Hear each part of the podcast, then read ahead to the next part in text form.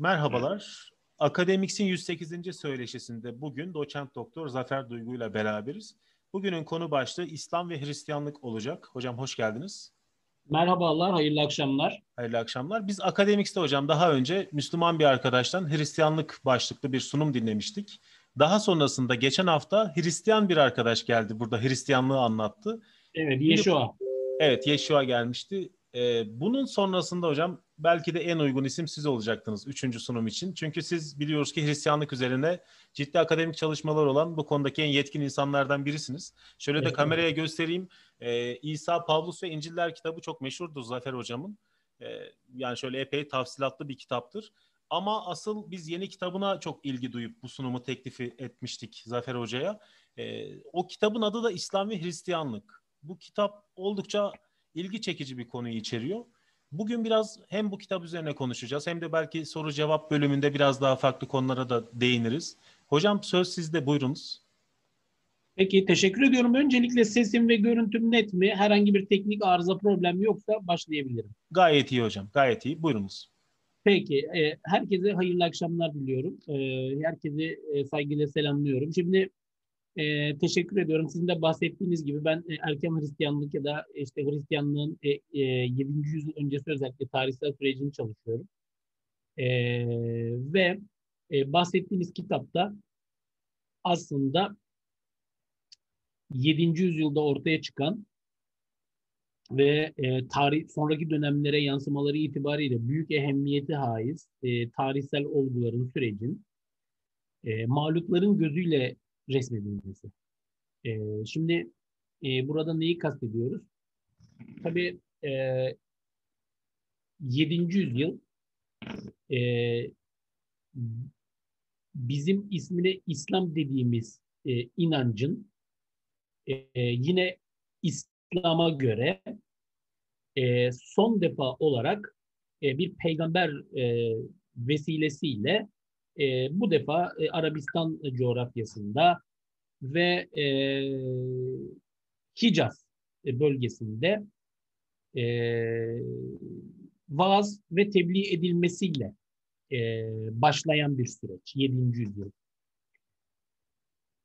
Ne olmuştur bu süreçte? E, biz öncelikle e, tabii ki meselenin bir dini boyutu var e, İslam dininin e, Hz. Muhammed tarafından e, tebliğ edilmeye başlandığını e, bir kez daha e, ve bu dinin e, önce Arabistan e, Yarımadası'nda e, belirli oranda yayıldığını, e, sonra e, Hz. Peygamber'den sonra özellikle e, coğrafyanın dışında da İslam fetihleriyle paralel, e, hatta bazen e, farklı e, istikametler ve ivmeler de göstermek kaydıyla müntesip sayısını gün geçtikçe e, rakip diğer e, dinler karşısında e, yükselttiğini görüyoruz. Yani burada İslam'ın bir yükselişi söz konusu. Nitekim e, Müslümanların 7. yüzyıldaki hadiseleri tanımlayış biçimleri de e, buna işaret ediyor. Mesela askeri faaliyetler ya da siyasi dönüşümler sürecini İslam fetihleri diye Müslümanlar isimlendiriyorlar. Sonrasında ortaya çıkan siyasi yapının ya da genişleyen siyasi yapının İslam devleti diye tanımlandığını da görüyoruz. Peki bu e, siyasi yapı nedir? E, 622 yılında e, Hz. Muhammed e, Mekke'den eski adıyla Yesrib, yeni adıyla Medine'ye hicret ettiğinde orada e, bir devlet e, teşekkülü aslında ortaya çıkıyor bir şehir devleti mahiyetinde. E, nedir bu şehir devlet, e, devletinin mahiyeti? Bir taraftan Müslümanlar, bir taraftan şehirdeki e, Yahudiler, e, öte taraftan şehirde diğer dinleri, işte putperestler gibi müntesipleri, e, işte bugün anayasa mıdır, sözleşme midir, nedir tartışılan bir e, metni imzalıyorlar. E, metinde, metinde bizim e, net olarak gördüğümüz şey e, Hazreti Peygamber'in e, devlet başkanı olduğu. E, tabii e, bundan sonraki süreçte o devletin Arabistan coğrafyasında iç mücadeleleri var. E, işte Mekkeli, Kureyş kabilesiyle yaptığı savaşlar var. Bazı Yahudilerle rekabet ya da savaşlar var. Yahut Mute ya da Tebük gazveleri gibi e, Bizans'la ya da kuzeydeki Arap devletleriyle mücadeleler var. Yahut en nihayetinde Hazreti Peygamber'in ölmesinden hemen sonra çıkan yalancı peygamberlerle ya da dinden dönme ya da zekat vermek istemeyenlerle mücadeleler var. E, ancak her hal ve karda 634 yılından itibaren biz Müslümanların Arabistan coğrafyasının kuzeyinde askeri ve siyasi faaliyetlerine tesadüf ediyoruz. E, bu bağlamda Filistin'de, e, Suriye'de, e, Mısır'da, eski İran sahasındaki Irak da oraya dahildir. E, ilk planda, henüz ilk planda e, Müslümanların e, bugün bizlerin fetih dediği e, bir takım e, siyasi faaliyetleri göze çarpıyor. Tabii e, bu hadiseler e, işte biraz önce e, başlangıcını e, ya da menşeini kısaca zikrettiğim Medine merkezli siyasi yapının da e, meselenin tabi siyasi bağlamı üzerinden konuşacak olursak büyümesi anlamına geliyor. Hatta bu fetihler e, bilhassa 634'te e, hilafet makamına çıkan e, Ömer bin e, e, Hattab döneminde e, büyük bir ivmeyle devam ediyor. E, bu süreçte biz e, Bizans ve Sasanilerin e, Müslümanlar karşısında çok çok ağır mağlubiyetlere uğradıklarını müşahede ediyoruz. E, tabii burada e, zikredilebilecek birçok siyasi hadise ya da faaliyet söz konusudur ama e, mesela 636'daki Yermük Savaşı Bizans karşısında elde edilen çok büyük bir zafer. E, birkaç yıl sonra 640-41'de Mısır'ın fethi çok e, büyük bir hadise. E, Müslümanlarca, e, Müslümanların e, namına. E tabii aynı süreçte dört bir tarafta e, Bizans'a ait şehirlerin e, Şam ve Emesa'dan yani e, Damaskus, Dımaşk ve Emesa'dan yani Humus'tan başlanmak kaydıyla e, Bizans şehirlerinin e, Müslümanlarca e, kolayca işin dört ele geçirilmesi, e, direnişin e, nispeten e, sert olduğu Kayseriya gibi, Kudüs gibi yerlerde de e, en nihayetinde e, Müslüman egemenliğinin tesis edildiğini görüyoruz. E, öte taraftan e, Niha yani Kadisiye, işte Celula, Kadisiye ve Nihavend gibi yine büyük savaşların 224 yılından sonra eski İran sahasını e, yönetmiş olan ve Ahamenişlerin e, mirasçısı yani parklardan sonra orada e, egemenlik tesis etmiş olup kendilerini eski antik muazzam Pers İmparatorluğu'nun bir devamı addeden Sasani İmparatorluğu'nun da tamamıyla tarihe gör- karıştığını görüyoruz. Ne olmuştur bu dönemde? E, Müslümanlar e, biraz önce isimlerini zikrettiğim e, büyük e, mücadelelerin ya da savaşların sonrasında İran sahasını tabi Irak'ta e, buna dahil e, tamamıyla fethediyorlar.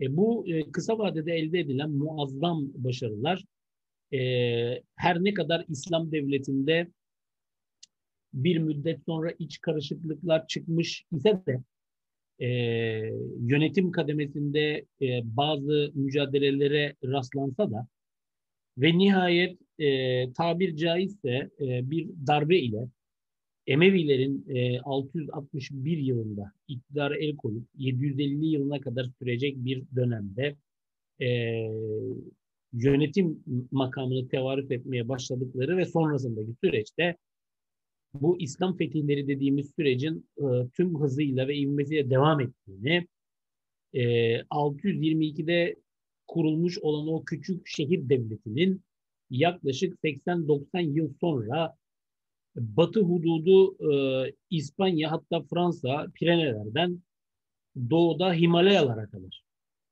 e, dönemin en büyük imparatorluğuna inkılap ettiğini görüyoruz. Dolayısıyla yaklaşık 70-80 ya da 90 yıllık bir süreçte e, bir din ortaya çıkmış ve bu dinin mümessilleri bir cihan imparatorluğunun yöneticileri ve temsilcileri haline gelmişlerdir. Tabii ki bu süreç öncelikle İslam kaynaklarından hareketle takip ediliyor.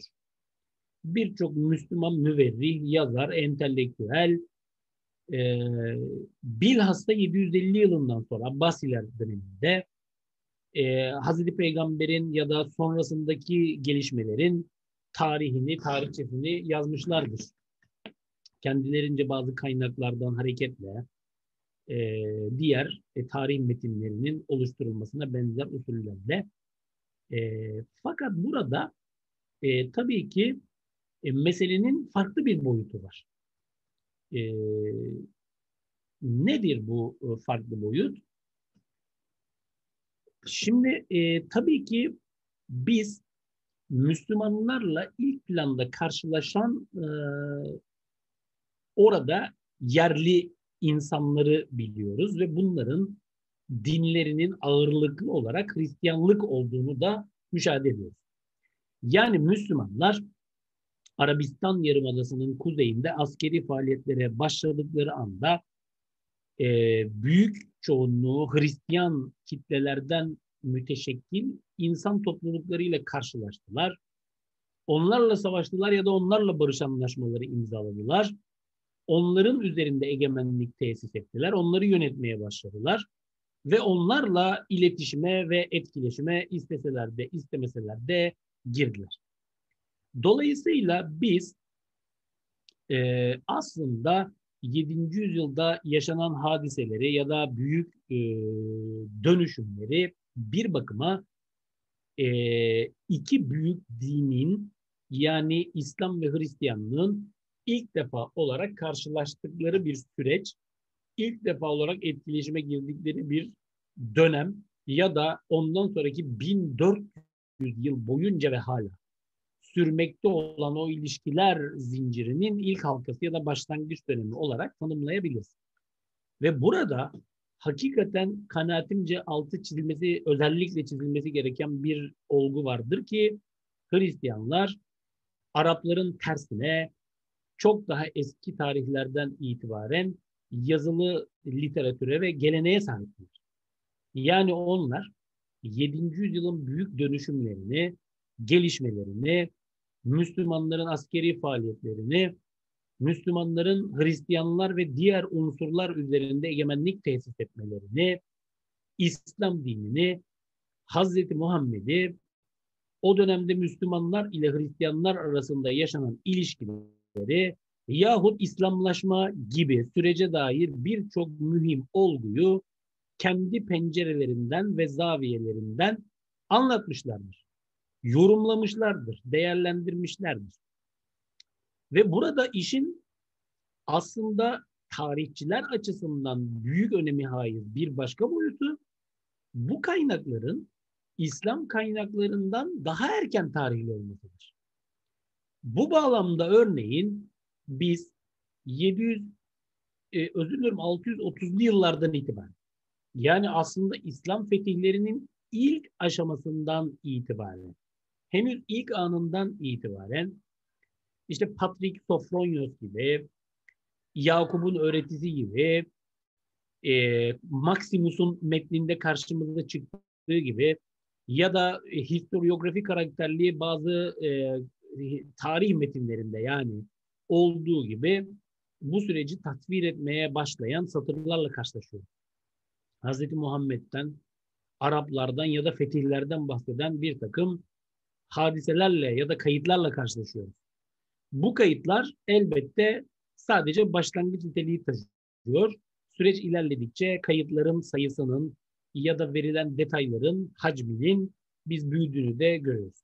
Dolayısıyla aslında biz İslam fetihleri ya da sonraki dönemi için e, bir de İslam kaynaklarının dışında ağırlıklı olarak Hristiyan kaynaklarının tanıklığına ve anlatımına sahip.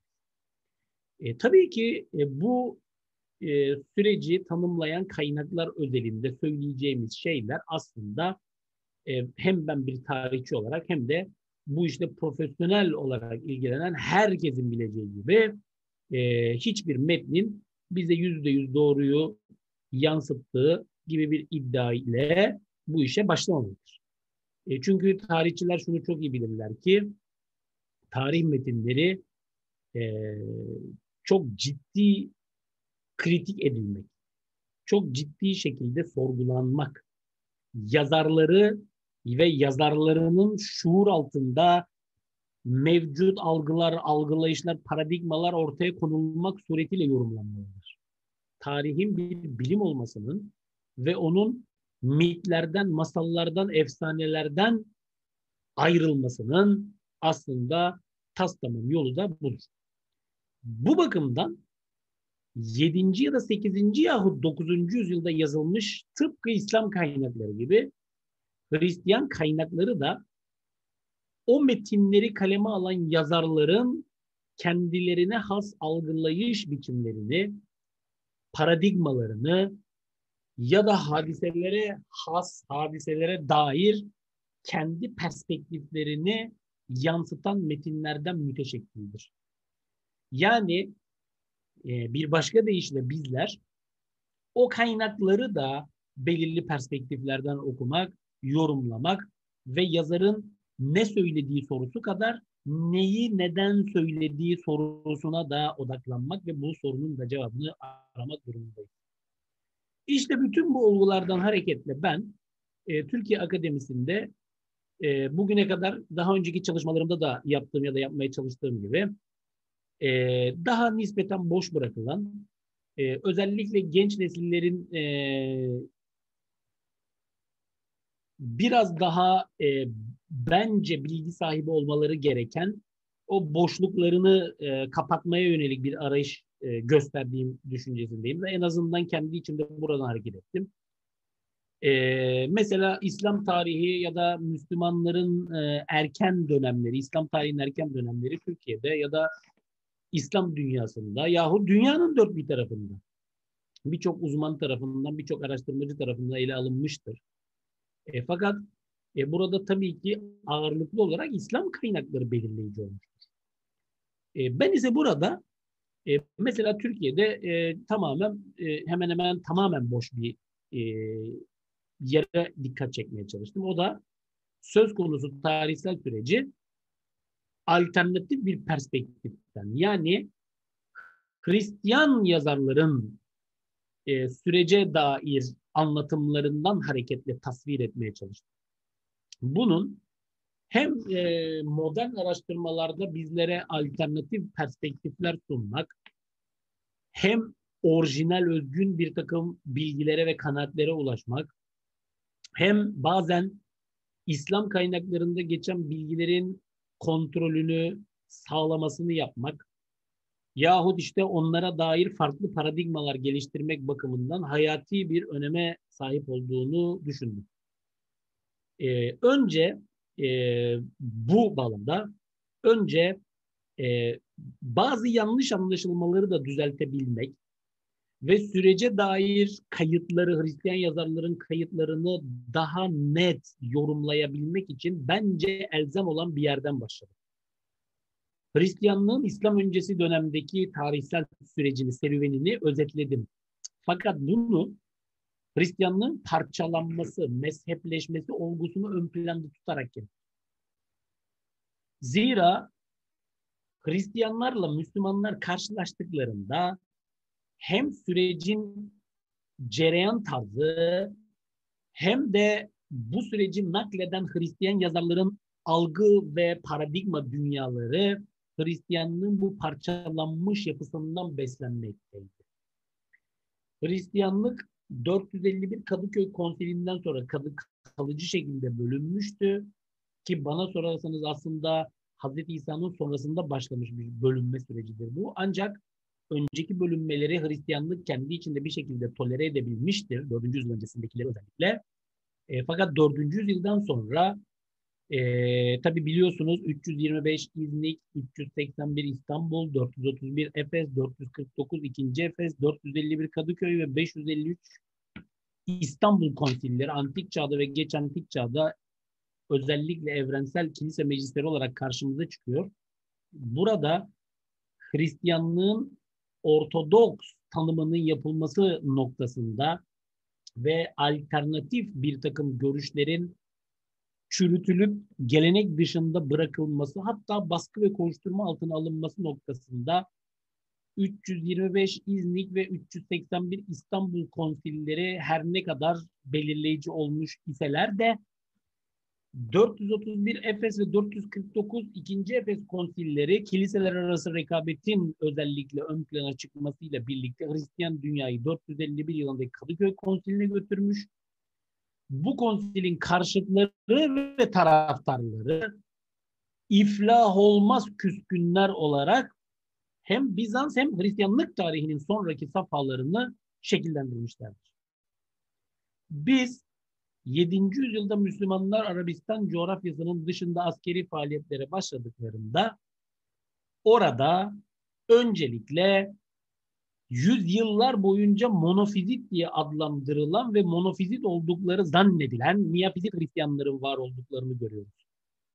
Bunlar bugün de miyafizitizm bugün de bizim Anadolu coğrafyamızda örneğin Mardin ve civarındaki Süryaniler, Ermeniler ya da Mısır'daki Kıpti Kilisesi gibi kilise hiyerarşileri tarafından temsil edilmektedir. Yani Miyafizitler dediğimizde bugünkü örneğin Süryanilerin atalarını e, kastediyoruz ki e, en azından konuşulan dil itibariyle ya da e, etnik yapı itibariyle Süryanilerin Müslümanlarca ele geçirilen coğrafi bölgelerde o dönemde çoğunluğa tekabül ettiklerini düşünmek pekala makul bir yaklaşım olur.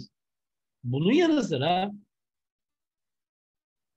aslında doğuda Bizans İmparatorluğu'nun kültür ve inanç dünyasını temsil eden ve dolayısıyla Kadıköy Konsili yanlısı bir kristolojik pozisyonu savunan fakat doğuda seçkin, zengin, üst sınıfları teşkil ve e, teşekkül ettirmeleri hasebiyle yerli insanlar tarafından yani bölgeler yani Orta Doğu'nun yerli sakinleri tarafından umumiyetle hiç sevilmeyen ve Melkit diye hükümdar yanlısı, kral yanlısı, imparator yanlısı diye tanımlanan konsil yanlısı, Kadıköy konsil yanlısı bir başka cemaat bizim karşımızda. Özellikle 451 Kadıköy Konsili'nin hemen öncesindeki o ayrışım, o e, bölünme döneminde Mopsestalı Theodoros'u ve 428 yılında İstanbul Patriklik makamından onun kristolojik düşüncelerini vaat eden Nestorius'u destekleyen ve 488 yılında Henotikon denilen fermanı kabul etmedikleri gerekçesiyle İmparator Zenon tarafından eski İran sahasına sürülen bir grup ki bunlara Nesturiler denilmektedir. Litürjide Süryanice'yi esas almış bir grup. Yani bunlar Doğu Kilisesi mensuplarıdır. Başka bir Hristiyan cemaati teşekkür ederler. Üç büyük Hristiyan cemaatten bir başkasıdır bu. Bunun yanı sıra özellikle işte İmparator Herakleios'un dini içerikli bir takım fermanlarının neticesinde ortaya çıktıkları anlaşılan ve bugün hala Lübnan bölgesinde yoğun olarak iskan durumundaki Maruniler ya da Hazreti İsa ile ilgili olarak kendilerine has fikirleri dolayısıyla daha ilk anlardan, erken tarihlerden itibaren gelenek dışında bırakılıp devamlı surette hem Roma yönetimi hem geleneksel kilise tarafından kovuşturulan Ariusçular yahut işte Ebionitler gibi başka cemaatlerin e, bölgedeki mevcudiyeti de şüphe götürmez bir gerçektir. Kısacası Müslümanlar ya da Hristiyan kaynaklarının tanımladığı şekliyle Araplar ki bu kaynaklar 7. yüzyılın fatihlerini önceleri hep onların etnik kimliğini ön plana çıkartan ifadelerle tanımlamışlardır. 7. yüzyıl Arabistan sahasının dışarına çıktıklarında Hristiyan dünyanın yapısı budur. Her şeyden önce şunu ifade etmek gerekir ki 7. yüzyıldaki dönüşümleri anlayabilmek için ve kaynaklardaki kayıtları doğru şekilde yorumlayabilmek için Hristiyanlığın bu mezhepsel yapısı bilinmelidir. Hristiyan yazarların hangi mezhep geleneğini temsil ettikleri çok iyi idrak edilmelidir ve onların temsil ettikleri gelenekler hakkında asgari düzeyde bilgi sahibi olmak şart. Örneğin miyafizik bir e, Süryani tarihçinin kayıtları aynı hadiseden bahseden, aynı hadiseyi anlatan Melkit bir yazarın kayıtlarından çok daha farklı şekilde karşımıza çıkabilir. Zira her iki yazarın satırları o yazarın zihin ve paradigma dünyasını bize sunmaktadır. Öte taraftan devam eden süreçte yani kitabın devam eden aslında sayfalarında, kısımlarında yine bu Hristiyanlığın parçalanmış yapısından bir sonraki aşamada bölgenin mukadderatını milattan önce 1. yüzyıldan 7. yüzyıla kadar belirlemiş bir önemli siyasi olgudan bahsetti. Bu olgu önceleri Roma, sonraları Bizans diye tanımladığımız bir tarafta, önceleri Part, sonraları Sasani diye tanımladığımız diğer tarafta iki büyük cihan imparatorluğunun yeminli düşmanlıkları ve sonu gelmez savaşlarıdır. Ta milattan önce birinci yüzyılda işte o Karhay'daki Harran'da Krasus'un maktul düştüğü o savaştan tutun. Kur'an-ı Kerim'deki o Rum suresinde e, bahsi geçmesi vesilesiyle Müslümanlar açısından sonraki tarihlerde bile çok ilgi çeken ve İmparator Herakleios'la 2. Hüsrev arasında yaşanan e, son en azından kısmı ki aslında Maurikios ve Fokas dönemleri de buna dahildir. 602-628 savaşlarına kadar yaklaşık 700 yıl boyunca devam eden bu savaşlar yine İslam fetihleri dediğimiz tarihsel olgunun cereyan tarzını, e, boyutlarını anlayabilmek ve yorumlayabilmek için bilinmesi gereken bir hadisedir. Bu nedenle benim kitabımın ilk kısmı, ilk bölümü işte bu iki hadise, iki olgu üzerinde şekillenmiştir. Yine aynı şekilde bir sonraki bölümde aslında e, kitabın biraz e, temel e, konularına girmeye başladığımı e, söyleyebilirim. E, tabii ki e, dört bölümden kitabın oluşması da e, dikkatinize sunmak istediğim başka bir boyuttur. Acaba İslam fetihleri nedir? İslam fetihleri denilen süreçten Müslümanlar ne anlamaktadırlar? Muzaffer yani Fatih Müslümanlar ne anlamaktadırlar? Mağlup ya da görünüşte mağlup olan Hristiyanlar bu süreci nasıl yorumlamaktadırlar? Benim kitabımın ikinci bölümü Hristiyan kaynaklarından hareketle İslam fetihlerini anlatıyor. Bu kaynaklardan bazıları çağdaştır. Bir kısmı hemen sonrası dönemi e, temsil etmektedir. Ve burada e, özellikle bu kaynaklar hem tematik hem kronolojik bir takım kıstas ya da kriterler esas alınmak suretiyle okurlara tasnif edilerek gruplandırılarak tanıtılmış ve aktarılmıştır. Örneğin 7. yüzyılın birinci yarısındaki kayıtlarda İslam fetihleri diye tanımladığımız sürecin aslında Hristiyan yazarlarca salt, tamamen siyasi bir hadise olarak görülmesi, bu dönemde İslam diye bir dinden Hristiyan yazarların bir haber olmaları, Müslümanlar dediğimiz kitleyi ki o dönem için ağırlıklı olarak Araplardan müteşekkil bir kitledir bu.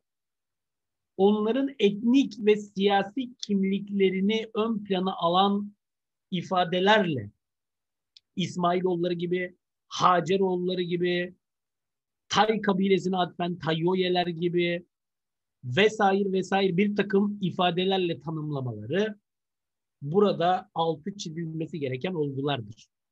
Öyle ki Hristiyan tarihçiler, Yahudi yazarlar Hazreti Muhammed'i bile tamamıyla siyasi bir kişilik olarak algılamışlar, görmüşler ve metinlerinde o şekilde nakletmişlerdir. Ancak yine bu metinlerden e, bize yansıyan müşterek bir nokta Hristiyan kaynaklarında bizim bugün adına İslam fetihleri dediğimiz sürecin ilahi bir arka planı atfedilmesidir. Hilafsız, istisnasız bütün Hristiyan yazarlara göre 7. yüzyılda yaşanan hadiselerin arkasında tanrısal bir irade vardır. Süreci evvelce belirlemiş olduğu kozmik bir plan ve program çerçevesinde Tanrı şekillendirmiştir. Ve işin garip tarafı bu kozmik program aslında Hristiyanların tanrısıyla bizzat Hristiyanlar arasındaki ilişkinin yahut etkileşimin bir tecellisidir. Hristiyanlar günahları yüzünden uzun süredir Allah'ın rızasından yahut Mesih'in iradesinden uzaklaşmışlardır. Tanrı bu nedenle yahut Mesih bu nedenle Hristiyanların yaptıklarının bedelini ödemelerini yani ceza görmelerini irade etmiştir. Peki Araplar ya da Müslümanlar kimdir? Bu cezalandırma programının vasıtaları olan aslında Hristiyanların tanrısıyla Hristiyanlar arasındaki hadiseleri ya da etkileşimi şekillendiren sadece ve sadece figüran rolü oynayarak var olan insanlardır. Yani aslında Müslümanların başarıları, Hristiyanlar üzerinde egemenlik tesis etmeleri, birçok bölgede yönetimi üstlenmeleri, Hristiyanların ya da diğer din mensuplarının uğradıkları mağlubiyetler bu perspektiften bakıldığında Hristiyan yazarlara göre Tanrı'nın Hristiyanları cezalandırmasıdır. Tabi burada altı çizilmesi gereken iki nokta var. Birincisi şudur ki bu geçici bir cezalandırmadır. Hristiyanlar e, tövbe edip tekrar Mesih'in yoluna döndüklerinde cezalandırma sona erecektir. Fakat süreç içerisinde bu böyle olmayınca mesela 50-60 yıl sonra Müslümanların hiç de gidici olmadıkları anlaşılınca ya da Hristiyanların mağlubiyeti kesinlik arz etmeye başlayınca Hristiyan yazarlar bu paradigmalarında, algılarında tabii ki güncellemelere gitmişlerdir. Yeni açıklamalar ve açılımlar ortaya koymuşlardır. Bu bağlamda örneğin apokaliptik, apokaliptik literatür üretilmiştir ki bu işte efendim şu anda insanlık son dönemini yaşamaktadır. Mesih biz Hristiyanları Müslümanlara köle kılmak, onların boyunduruğu altına sokmak suretiyle denemektedir. Sabredenler kısa süre sonra Mesih geldiğinde kurtuluşa erecek olanlardır. Mealindeki açıklamada kristalize olan apokaliptik literatür bu bağlamdaki çözüm önerilerinden bir tanesi olmuştur. İkincisi ve bundan daha önemlisi Hristiyan yazarların bilhassa kendi içlerinde anlaşmazlığa, ayrılığa düştükleri ve kendi mezhepsel boyutlarını ön plana çıkardıkları meselenin boyutu kimlerin ne sebeple cezalandırıldığıdır. Bu bağlamda örneğin Melkit görüşe mensup Hristiyan yazarlar bütün Hristiyan dünyanın aslında Mesih'in yolundan saptığını ve hepsinin, bütün Hristiyanların toptan cezalandırıldığını ileri sürmüşlerdir. Halbuki Miyafizit yazarlar Kadıköy konsili yanlısı Bizans'ın kilise siyasetinin cezalandırıldığını yani aslında cezalandırılanın Bizans İmparatorluğu'nun yönetimi olduğunu Müslümanların 7. yüzyıldaki askeri faaliyetlerinin Tanrı'nın Bizans'ın kilise siyaseti üzerindeki bir gazabı olduğunu, İmparator Markianus'tan beri bir buçuk yüzyıldır Bizans'ın elinde zulüm gördüğü ileri sürülen miyafizitler açısından ise Müslüman zaferinin bir kurtuluş ve özgürleşme manasına geldiğini ileri sürmüşlerdir. Yani her iki mezhebe mensup tarihçiler, yazarlar cezalandırma konusunda hem fikirdirler. Fakat cezalandırmanın kime olduğu konusunda ayrışımlar söz konusudur. Özellikle Miyafizit Süryani tarihçilerin metinlerinde Tel Mahreli Dionysius ki 845'te ölmüştür ya da Mor Mihail Rabo ki 1199'da ölmüştür. Müslümanlara yüklenen bu kurtarıcılık ya da özgürleştiricilik vasfı dikkat çekicidir ve modern uzmanlar arasında da bilhassa tartışılan bir husustur. Doğu Kilisesi mensuplarının yaklaşımları ise örneğin 680'li yıllarda yaşayan Yuhanna Bar Penkaye ya da bir önceki hemen önceki dönemde kaleme alınmış olan başka bir takım metinlerde de karşımıza çıktığı şekliyle nispeten değişkenlik göstermekle birlikte cezalandırma temalı yaklaşım burada da müşterektir. Elbette mesele burada bu boyutuyla kalmamıştır. Müslümanlar aynı zamanda bir yönetim kurmuşlardır. Hristiyanlar Müslüman yönetimin tebağı olarak, vatandaşları olarak yaşamaya başlamışlardır.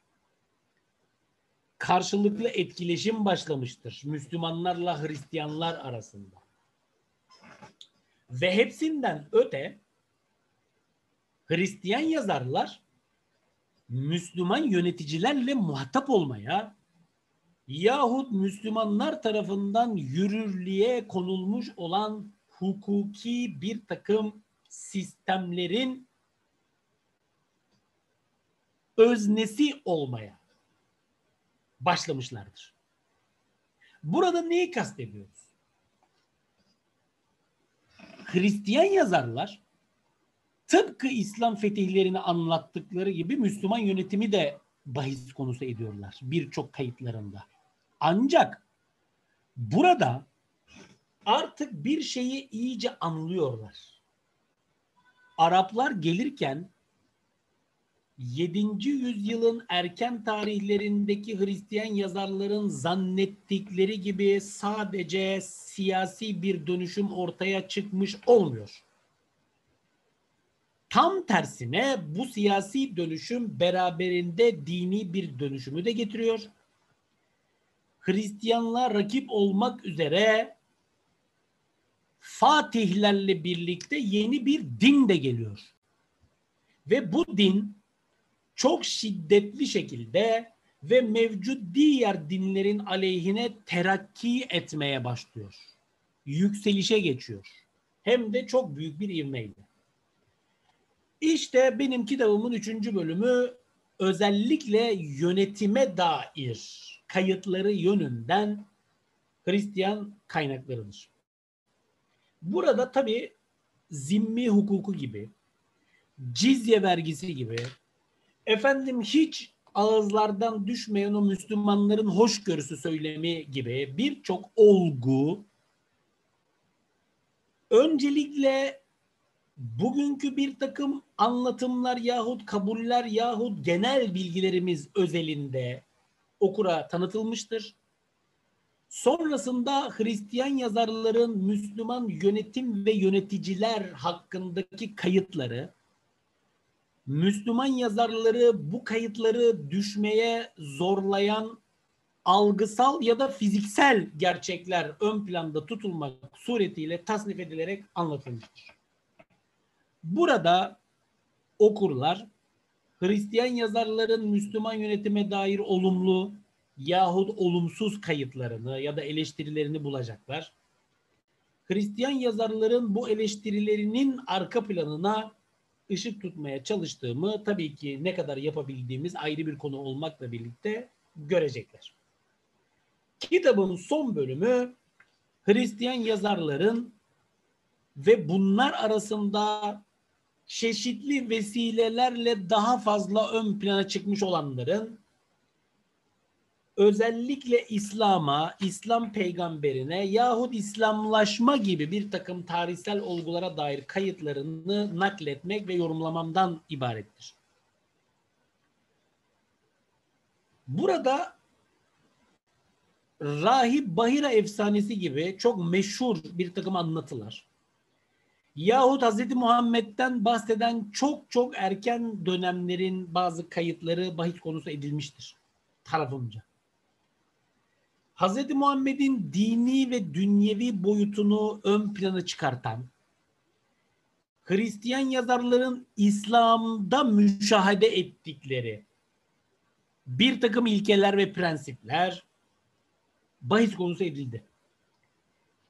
Özellikle meşhur reddiye literatürü yani İslam karşıtı ve Hz. Muhammed karşıtı reddiye literatürü bağlamında isimleri hemen herkesce bilinen Şamlı Yuhanna ya da Theodor Ebu Kurra gibi bir takım Hristiyan yazarların eserleri özetlenerek ve tematik olarak bizim e, konumuzla ilgili oldukları ölçüde yine bu bölümde e, bahis konusu edildi.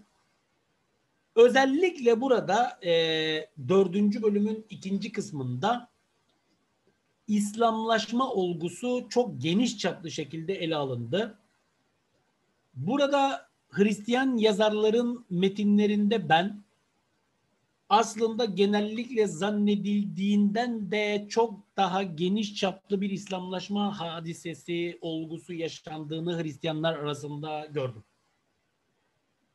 Hristiyanların birçoğunun İslam'a geçtiklerini gördüm. Ve burada bu İslamlaşma ya da İslam'a ihtida sürecinin hacmini, boyutlarını, kronolojisini, bu hadiseyi tetikleyen ya da bu hadiselere bireysel ve toplu İslamlaşmayı tetikleyen sebepleri ya da buna dair bir takım oryantalist iddialarını ele aldım, anlattım ve burada da özellikle Hristiyan yazarların perspektifini, kayıtlarını, cümle ve ifadelerini esas aldım.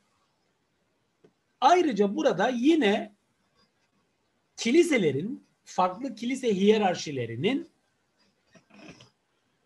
Hristiyanların İslamlaşmasının önüne geçebilmek için e, gösterdikleri bazı reaksiyonları. Örneğin neşredilen kilise kanunlarını ele aldım, anlattım, yorumladım. E, sonuç itibariyle e, arkadaşlar e, Mesut Bey e, kitabımda yapmaya çalıştığım şey bütün bu hadiseleri, bütün bu süreci ki 7, 8 ve 9. yüzyıllar özelinde bunu tanımlayabilirim. Hristiyan yazarların e, metinlerini esas almak suretiyle anlatmak, yorumlamak oldu. Temelde amacım e, en başta söylediğim gibi Türkiye'de akademik anlamda bu alandaki boşluğu mümkün mertebe kapatabilmekti. Buna ilaveten tıpkı Hristiyanlığın erken dönemindeki birçok olguyu, hadiseyi, tarihsel şahsiyeti çalışırken yaptığım gibi Türkiye'de bu alanlara ilk defa adım atacak gençlere temel bir Türkçe zemin oluşturabilmeyi, birinci basamağı, ikinci basamağı oluşturabilmeyi amaçlamıştım.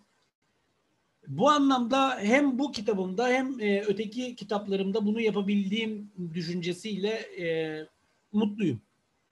Ve e, sonraki nesillerin, gençlerimizin, genç kardeşlerimizin yarın öbür gün yapacakları çalışmalarda benim çalışmalarımı açtıklarını görmek samimiyetimle ifade ediyorum ki benim için bir mutluluk vesilesi olacaktır. Dinlediğiniz için hepinize teşekkür ediyorum. Sorularınız varsa cevaplamaya çalışırım. Hocam çok teşekkür ederiz bu sunum için. Kitabı okuma anlamında epey heveslendirdi bu sunum bizi. Onu Peki. söyleyeyim. Ee, sevgili dostum Hüseyin'in bir sorusu var. Mikrofonu açıyorum. Hüseyin hocam açabilirsin mikrofonunu. İstek gönderdim. Ee, merhaba hocam, iyi akşamlar. Merhabalar. Ee, hocam ben e, Facebook'ta dolaşırken şöyle bir bilgiye denk geldim. Ama hani bu bilginin doğru olup olmadığını e, merak ediyorum. Ondan dolayı size sormak istedim.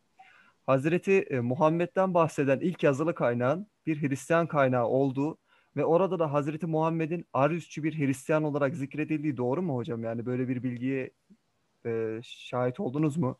Hazreti Muhammed'in Ariusçu bir Hristiyan olarak zikredildiği İslam sonrası dönemin Hristiyan metinleri var. Bunlar arasında Şamlı Yuhanna çok dikkat çekicidir. Hatta e, sordunuz madem hemen e, ilgili yerin tercümesini sizinle paylaşayım değil mi? Bu böyle bir e, şeyimiz olsun yani vesilemiz olsun.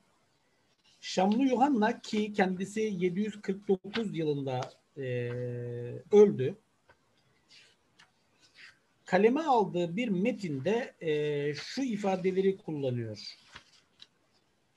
E, diyor ki o zamanlardan bu zamana kadar aralarından Muhammed diye bir sahte peygamber çıktı. O hasbel kadar eski ve yeni ahitte dayanarak ve aynı şekilde görünüşe göre Ariusçu bir rahip tarafından ihtida ettirilerek kendi sapkınlığını kurdu. Şimdi tabi devamı var da burada paylaşmayayım. Bu Şamlı Yuhanna'nın e, şeyidir, ifadeleridir. İşte İslam karşıtı reddiye geleneği.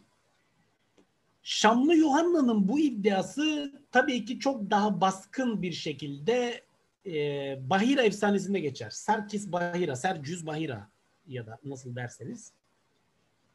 E, Ariusçu bir rahip aslında Hazreti Muhammed'in tırnak içinde sapkın bir Hristiyanlık öğretisini e, neşrettiği yönünde. Fakat Hz. Muhammed'den bahseden ilk Hristiyan kaynağı 634-636 yılları civarında kaleme alınmış olan Kartaca merkezli bir metindir.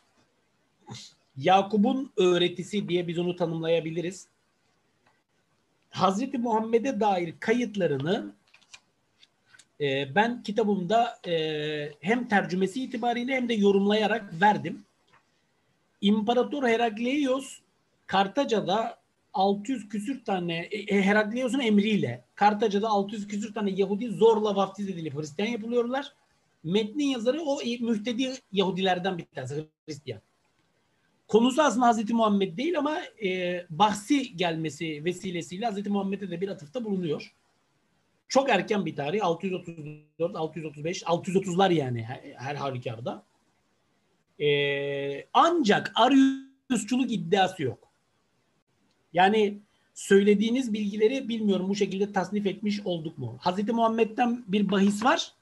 Araplarla birlikte bir peygamber geldiği.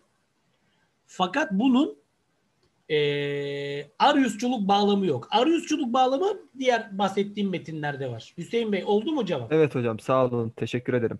Peki iyi akşamlar diliyorum. İyi akşamlar hocam. E, hocam hemen bununla bağla- bağlantılı bir soru da var. E, Okan Bey'in sorusu. Özetle şu. E, arayüşçü görüşe sahip günümüzde güncel Hristiyan mezhepleri var mı diyor. E, yani biz Ariusçuyuz diyen tabii ki tek tük vardır yani geçmişte de var ama Arius'un görüşleriyle e, kendi görüşleri belirli açılardan paralellik taşıyan ama belirli açılardan farklılıklar gösteren azınlık bazı Hristiyanlar ya da cemaatler var. Eyvallah. Tamam hocam teşekkür ederim. Ee, şöyle bir soru var. Ee, ilk Hristiyanların Müslümanları tasvirlerinden bahsettiniz. Ee, çok detaya girmemiştiniz. Bu konuda detaya girebilir misiniz? Ya ne tür tasvirler bunlar? İlk Hristiyanların Müslümanları tasviri mi? E, 7. yüzyıldaki Hristiyanların e, şeyi mi? Yok yok tabii Soru. ki 7. yüzyıldan. Heh. Şimdi e, aslında bu çok derin bir konu. Yani e, bize belki bu üç tane konferans yaptırır. E, daha spesifikleştirebilirse soruyu soran arkadaşımız mesela daha spesifik olarak e, konunun hangi boyutunu ön plana çıkartmamı isterse o boyutunu biraz daha ön plana çıkartabilirim. Var mı böyle bir tercihi? Ee, hocam belki zor bir kısım olacak ama bu benim inisiyatifim olacak. Ee, yani insani bağlamda bir şeyler söylenebilir mi bu e, şeyde? İnsani derken Yani e, Arap savaşçıları gören Hristiyanlar ne hissetmişler insani olarak, duygusal olarak? Yani mesela şöyle bir alıntı hatırlıyorum. E, çöldeki kum tanelerine benzetiyordu bir, bir kişi. E, Arap askerleri evet. gördüğünde. Yani gördüğünde o tas yani nasıl tasvir etmişler askerleri, Arapları, Müslümanları? Şimdi e, Azizim savaş psikolojisi çok farklı bir şeydir. Ben bunu e, yani hasbel kadar bir tarihçi olarak e, birçok okuduğum kitapta, metinde e, hep gördüm. E, savaş hakikaten çok kötü bir şey. E, dolayısıyla savaşta ya da savaşın savaşın sonucunda ortaya çıkanlar da tabii ki kötü şeyler. E, hiç kimsenin e, ben e, memleketini getirip de e, Müslümanlara zorla yani e, hani al bakalım artık burayı biraz da siz yönetin falan dediğini görmedim. Öyle bir şey yok. Yani eğer Müslümanlar bir yere ele geçirmişlerse, fethetmişlerse kılıç zoruyla yapmışlardır bunu. Fakat burada iki tane ayrışım da var. Yani onları iki şart düşüyorum. Şimdi onlara geleceğim. Yani o kılıç zoruyla yayılan şey neydi? Bunun şeyini yapacağız. Şimdi tabii ki savaş yapıldığı için Hristiyanlar penceresinden, perspektifinden bakıldığında Hristiyan ordularının ya da Bizans ordularının e, ağır kayıplara uğradığını, e, birçok yerde e, Müslüman askerlerin de ki e, bunların e, aslında içinde hatta Hristiyanların olduğunu da ya da inançsızların olduğunu da biz biliyoruz. Yani bütün İslam orduları dediğimiz orduların hepsi Müslüman da değil. Yani işin o tarafı da var. E, e, zulümlerden de bahis var. Yani Müslümanların gelip işte X bir şehri yakıp yıktılar şeklinde kayıtlar da var. Fakat bu kayıtlar noktasında iki noktada şerh düşmek lazım. Birincisi mesela Bizans Sasani savaşları esnasında olduğu gibi. Şimdi Sasaniler mesela Kudüs'ü ele geçiriyorlar. Kaynaklar anlatıyor 90 bin kişiyi katletmişler. Efendim Haçlılar geliyorlar aynı şekilde Kudüs'ü ele geçirmişler. Biliyorsunuz 1090'lı yılların sonunda işte 1100'lerde orada Haçlı kronistleri var mesela. Fulcarius Carnotensis mesela çağdaş. Anonim Gesta Francorum çağdaş. Katliamın boyutunu onlar anlatıyorlar. Şehirde yaşanan katliamı. Şimdi bu tip bir şey olmuş mudur? Hayır yok. Yani bunun altını çizmek lazım. Yani Müslümanlar gittikleri yerde böyle büyük katliamlar ya da yönetimleri altındakilere öyle büyük katliamlar yapmamışlardır. Mesela bunun en çarpıcı kanıtı şudur. Yani yanlış anlaşılmasın ben burada Müslüman hani izleyenler şöyle düşünmesinler. Ya hocam Müslüman herhalde Müslüman olması hasebiyle böyle. Hayır öyle değil arkadaşlar. Ben bilenler bilir yani. E, objektif olmaya çalışan bir insanımdır. Ya da gördüğüm neyse onu tasvir ederim. Hristiyanların mesela meşhur hagiografi literatürü vardır. Hagio şehitlik edebiyatı. Şimdi mesela açın Süryani kaynaklarına bakın. 451 sonrası bir sürü hagiografik metin vardır. Açın Hristiyan metinlerine daha erken dönemlere bakın. İşte atıyorum Diokletianus dönemini anlatan bir sürü hagiografik metin vardır. Ne demek bu? Şehitlik edebiyatı. Öldürülen Hristiyan şehitleri, azizleri, azizeleri anlattıkları, yad ettikleri. Örneğin Şapur dönemine bakın. Sasani İmparatorluğu'na. Dördüncü yüzyıl. On binlerce Hristiyan vardır katledilen Mecusi yönetim tarafından. Şimdi bu tip bir hagiografi literatürü İslam sonrası dönemde Hristiyanlarda var mıdır? El cevap yok. Hatta Zugnin Kroni'nin yazarı mesela bu ifade şeyindir. E, Michael Philippe'nin 775 tarihli Diyarbakır'da bir şey. İçten içe üzülüyor diyor geografi literatürü olmadığı için. Mesela böyle bir anekdot da var. Bu bir. Ha bu şu demek değil yani hiç Hristiyan ölmemiş şehirlerde falan işte güllerle çiçeklerle böyle bir şey yok yani. Tarih böyle bir şey değil zaten. Muhakkak. Tarihte Arkadaşlar siyah ve beyaz yoktur. Biz toplum olarak hiçbir zaman tarihi doğru okuyamadık, doğru anlayamadık. Her şeyden önce bunun altını çizelim. Siyah beyaz arkadaşlar eski 1970'lerin 80'lerin televizyonlarında olur. bir de dönemin Türk filmlerinde olur. Ya Erol Taş gibi şeytandır ya Türkan Şoray gibi melektir falan. Ama hayatın realitesi böyle değil, tarih de böyle değil. Tabii ki yaşanan savaştır. Her iki taraftan da ölenler vardır. Her iki taraftan da zulme uğrayanlar şüphesiz ki olmuştur. Ancak Müslümanların e, altı çizilmesi gereken yönü çok geniş çaplı katliamlar yaptıklarına dair kaynaklarda arkadaşlar hakikaten bilgi yok. İkincisi e, şehirleri yağmalamadıkları, yakıp yıkmadıkları yönünde de aslında tabii ki bunun bu tip faaliyetler de vardır ama genel itibariyle böyle olmadığına dair de kanıtlar var. Nitekim, nitekim eski medeniyet merkezleri İslam medeniyetinin oluşmasında çok önemli olacaklar bir sonraki yüzyıldan itibaren. İkincisi, İslam devletinin kılıçla yayılmış olması İslam'ın kılıçla yayılmış olması anlamına gelmiyor. Burada arkadaşlar çok açık ve kesin konuşuyorum. Bakın çok açık, çok net, çok kesin. Çünkü Hristiyan yazarların istisnasız tümünün ifadesi bu yöndedir. Müslümanlar hiç kimseye dini anlamda diyorlar dinlerini değiştirmesi için baskı yapmadılar. 775 yılında yazılmış olan Zuknin Kroniğinden 660'lardaki e, işte o Nikyulu Yuhanna'nın e, historiografik metnine kadar Yine Mısır merkezli İskenderiye Patrikleri tarihinden tutun da işte e, Süryani Katolikosların kendi ruhbanlarıyla yaptıkları mektuplaşmalara kadar birçok metinde Hristiyanların İslamlaşmasına dair kayıtları ve bu kayıtlara dair detaylar anlatılmıştır. Hatta bazen sayfalarca anlatılmıştır. Örneğin Zuknin Kroniği'nin son 20 sayfası olduğu gibi bu hadiseler anlatır. Ve onlar ısrarla ve özellikle şaşır, şaşkındırlar. Yani hiç kimse gelip de bize işte zulmetmedi, baskı yapmadı.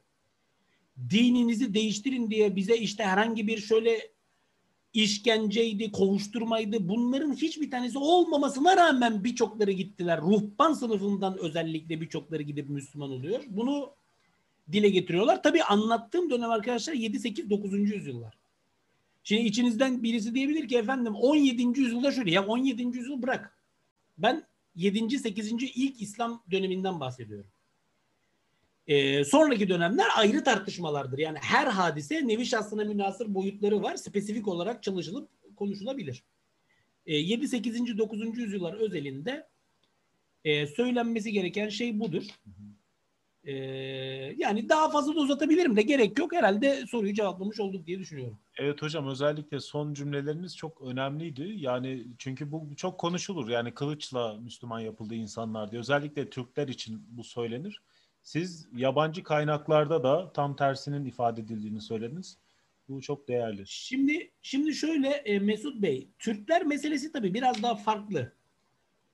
Bunun sebebi şu. E, şimdi tabii ki ben meseleyi Hristiyanlar perspektifinden anlatıyorum. E, Türkler bir kere o dönem Hristiyan değil. Bu bir. İki.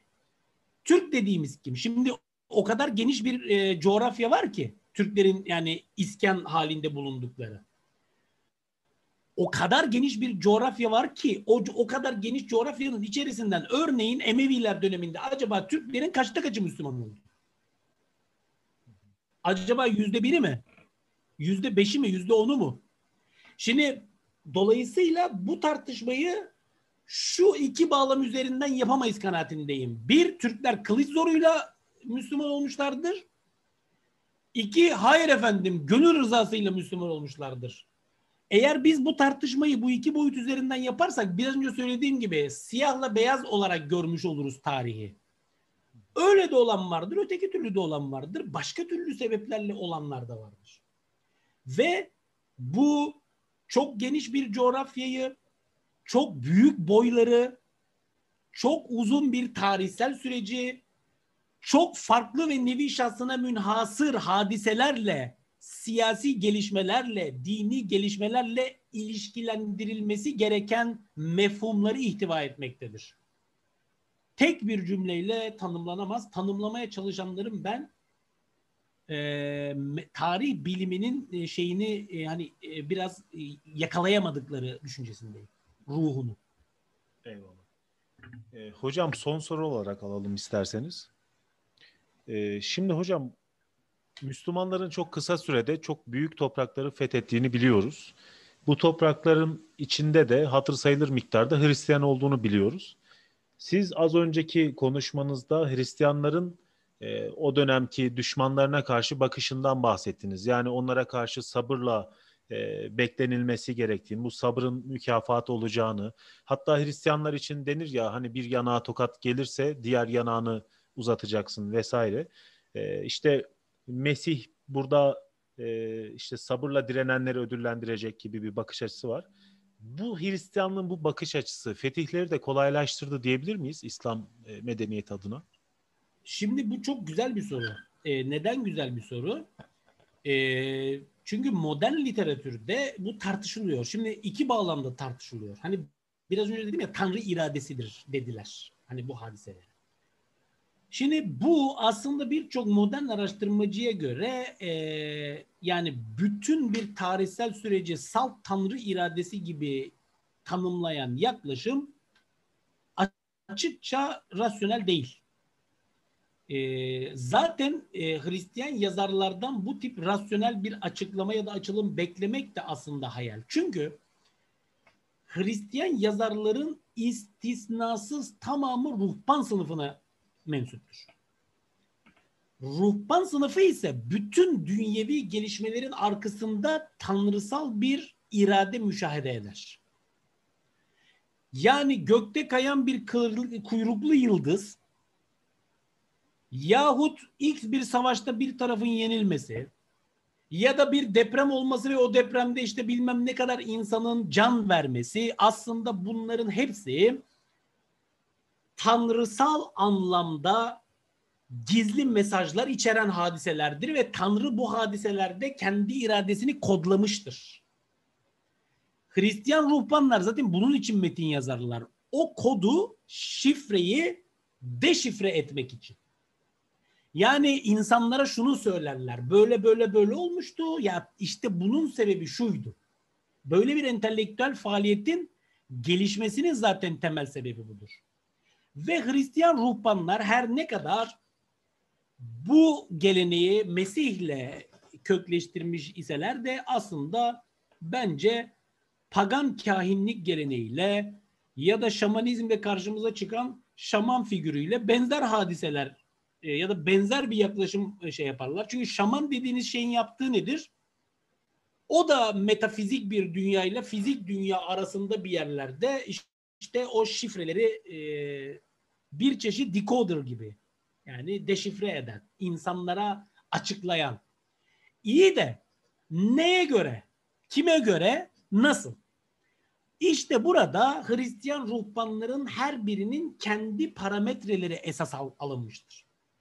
Kendi algılayışı onun o şifreyi çözüşünde temel belirleyici çerçeveyi oluşturmuştur.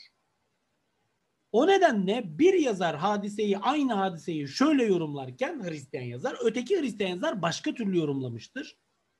Zira Hristiyan ruhbanlar manastırlarda yetiştirilmişlerdir ve manastırlar aslında onların biraz işin doğrusu rasyonel düşünceden ziyade dogmatik bir perspektiften hadiselere baktıkları tek taraflı yorumlayabildikleri ve buna dair bir eğitim aldıkları.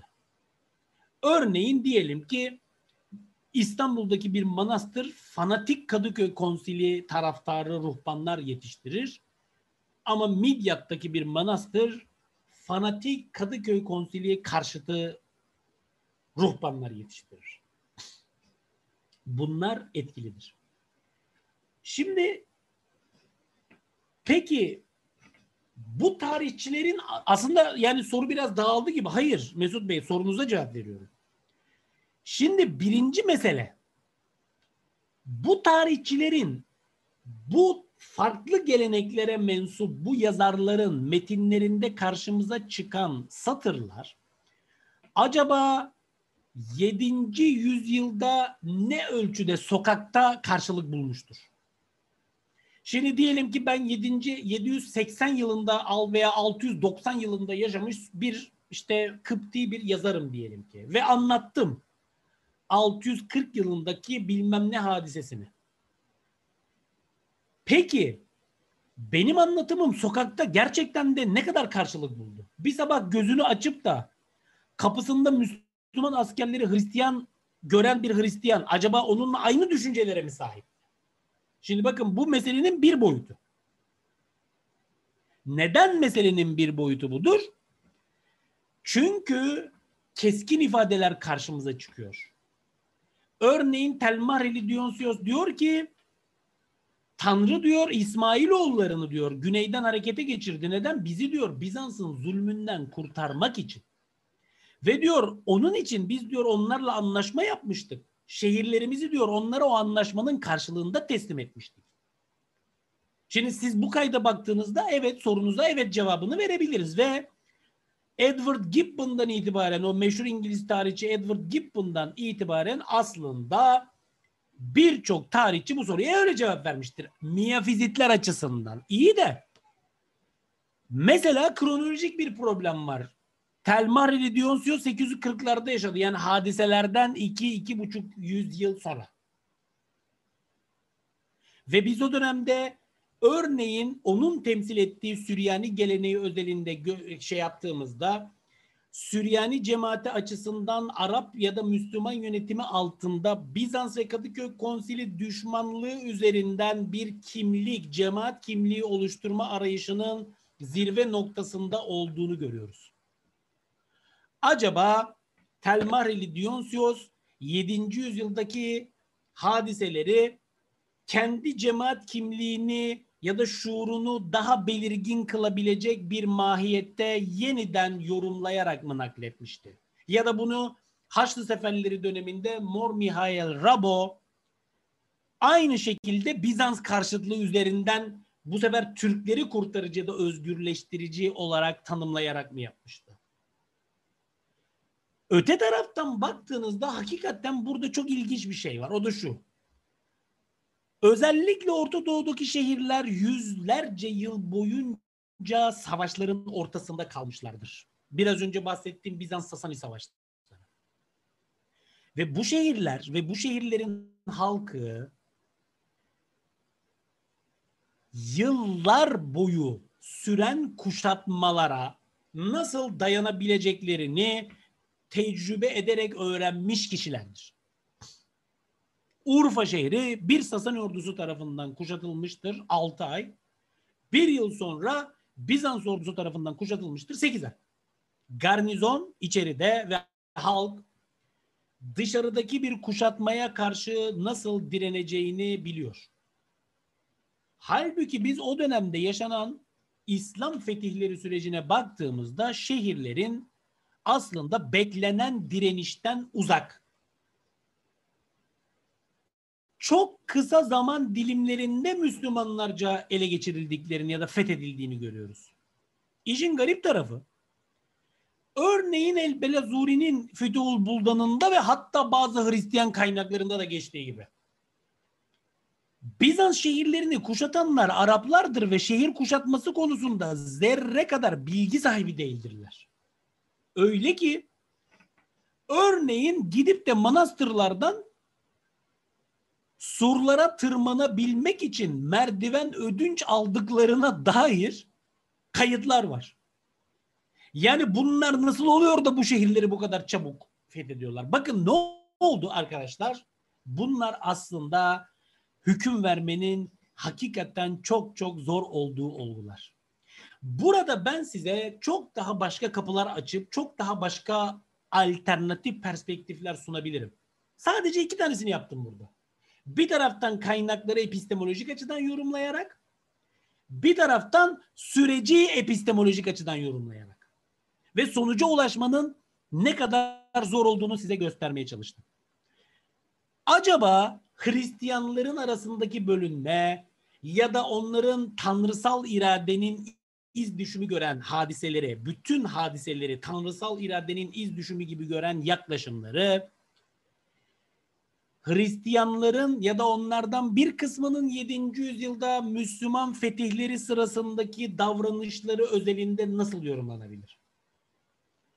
Klasik görüş Kadıköy ve Bizans, Kadıköy Konsili ve Bizans karşıtı kitlelerin e, ilk andan itibaren Araplarla yani Müslümanlarla müttefik oldukları, Bizans'a ihanet ettikleri, Müslümanlarla birlikte şehirlerini bir an önce onlara teslim ederek ya da onlarla birlikte hareket ederek Bizans'ın bölgedeki çözülüşünü hızlandırdıkları ve bunda da bir taraftan mezhepsel farklılığın bir taraftan da milliyetçi uyanışın başlıca amilleri teşekkül ettirdiğidir. Klasik görüş. Gibbon'dan beri.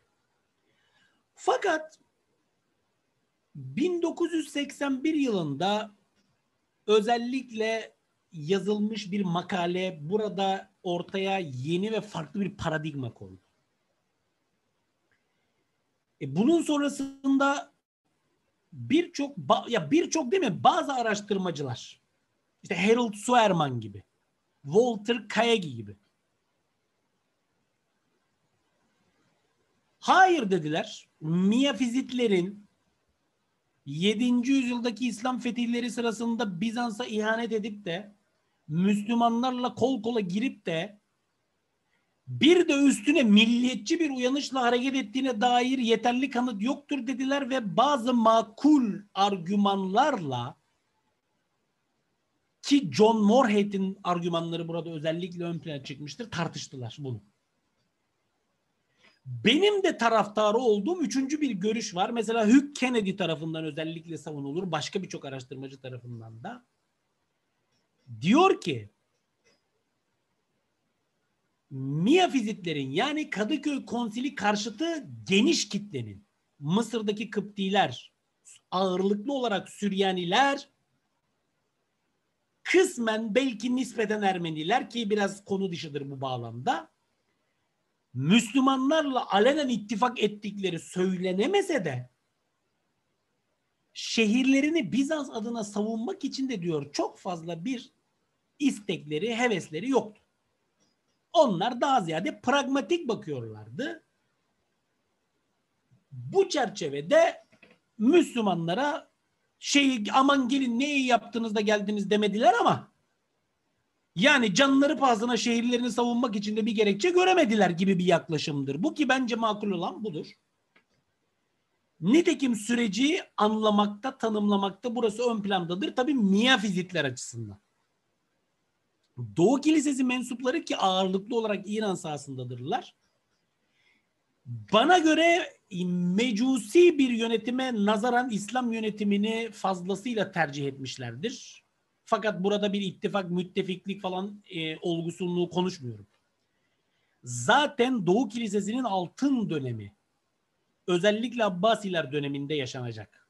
Hem zenginlik anlamında hem entelektüel birikim anlamında hem Asya'nın uzak köşelerinde en ücra köşelerine kadar uzanan misyonerlik faaliyetleri bağlamında. Gel gelelim Bizans kültür ve dini yapısını İslam yönetimi altında da temsil eden Melkitlere. Birçok Hristiyan yazar yahut El Belazuri gibi bizim Müslüman yazar da yanılmaktadır ki bazı hadiseler özelinde bütün Hristiyanların Müslüman askerleri ya da yönetimini tasvip ettikleri ya da destekledikleri asla söylenemez. Bunun en çarpıcı örneği Melkitlerdir. Her şeyden önce Melkitler mevcut seçkin, zengin konumlarını, statülerini bölgedeki Bizans varlığına borçlular. Ve onlar Bizans'ın iktidarının sona ermesini hiçbir zaman istemezler. Neden istesinler? Çünkü bu kendi bindik dalı, dalı kesmek olur. Nitekim biz kaynaklarda Melkit yazarların İslam karşıtlığı noktasında en sert reddiye e, metinlerini kaleme aldıklarını zaten görüyoruz. Öyle ki 400 sene sonra Haçlı seferleri sırasında bile Melkit yazarlar hala Bizans İmparatoruna mektup yazıp hele geri dön de bizi kurtar diye nidada bulunuyorlar. Eyvallah hocam. Çok teşekkürler. Hem tafsilatlı hem net bir cevaptı. Çok sağ olun. Ee, Estağfurullah. bugün de bitirmiş olduk aslında. Geldiğiniz için çok teşekkür ederim hocam. Ee, şey Mesut Bey e, ben çok teşekkür ediyorum. Dinleyen e, bütün e, arkadaşlara çok çok selam ediyorum. E, Odom Hanno diyor benim öğrencim Adem. E, şimdi fark ediyorum onun da ismini görüyorum. Adem'e de çok selam söylüyorum. Adem benim öğrencimdir. Çok da sevdiğim bir öğrencimdir. E, şu anda Mardin'de veya Midyat'ta olabilir. Adem orada mısın? Ee, ne olarak yazmıştı hocam ismini? Odom Hanno. Süryanidir kendisi. Benim öğrencimdir. Sesini açıyorum şu an. Peki. Ademciğim orada mısın? Merhabalar hocam, hayırlı akşamlar.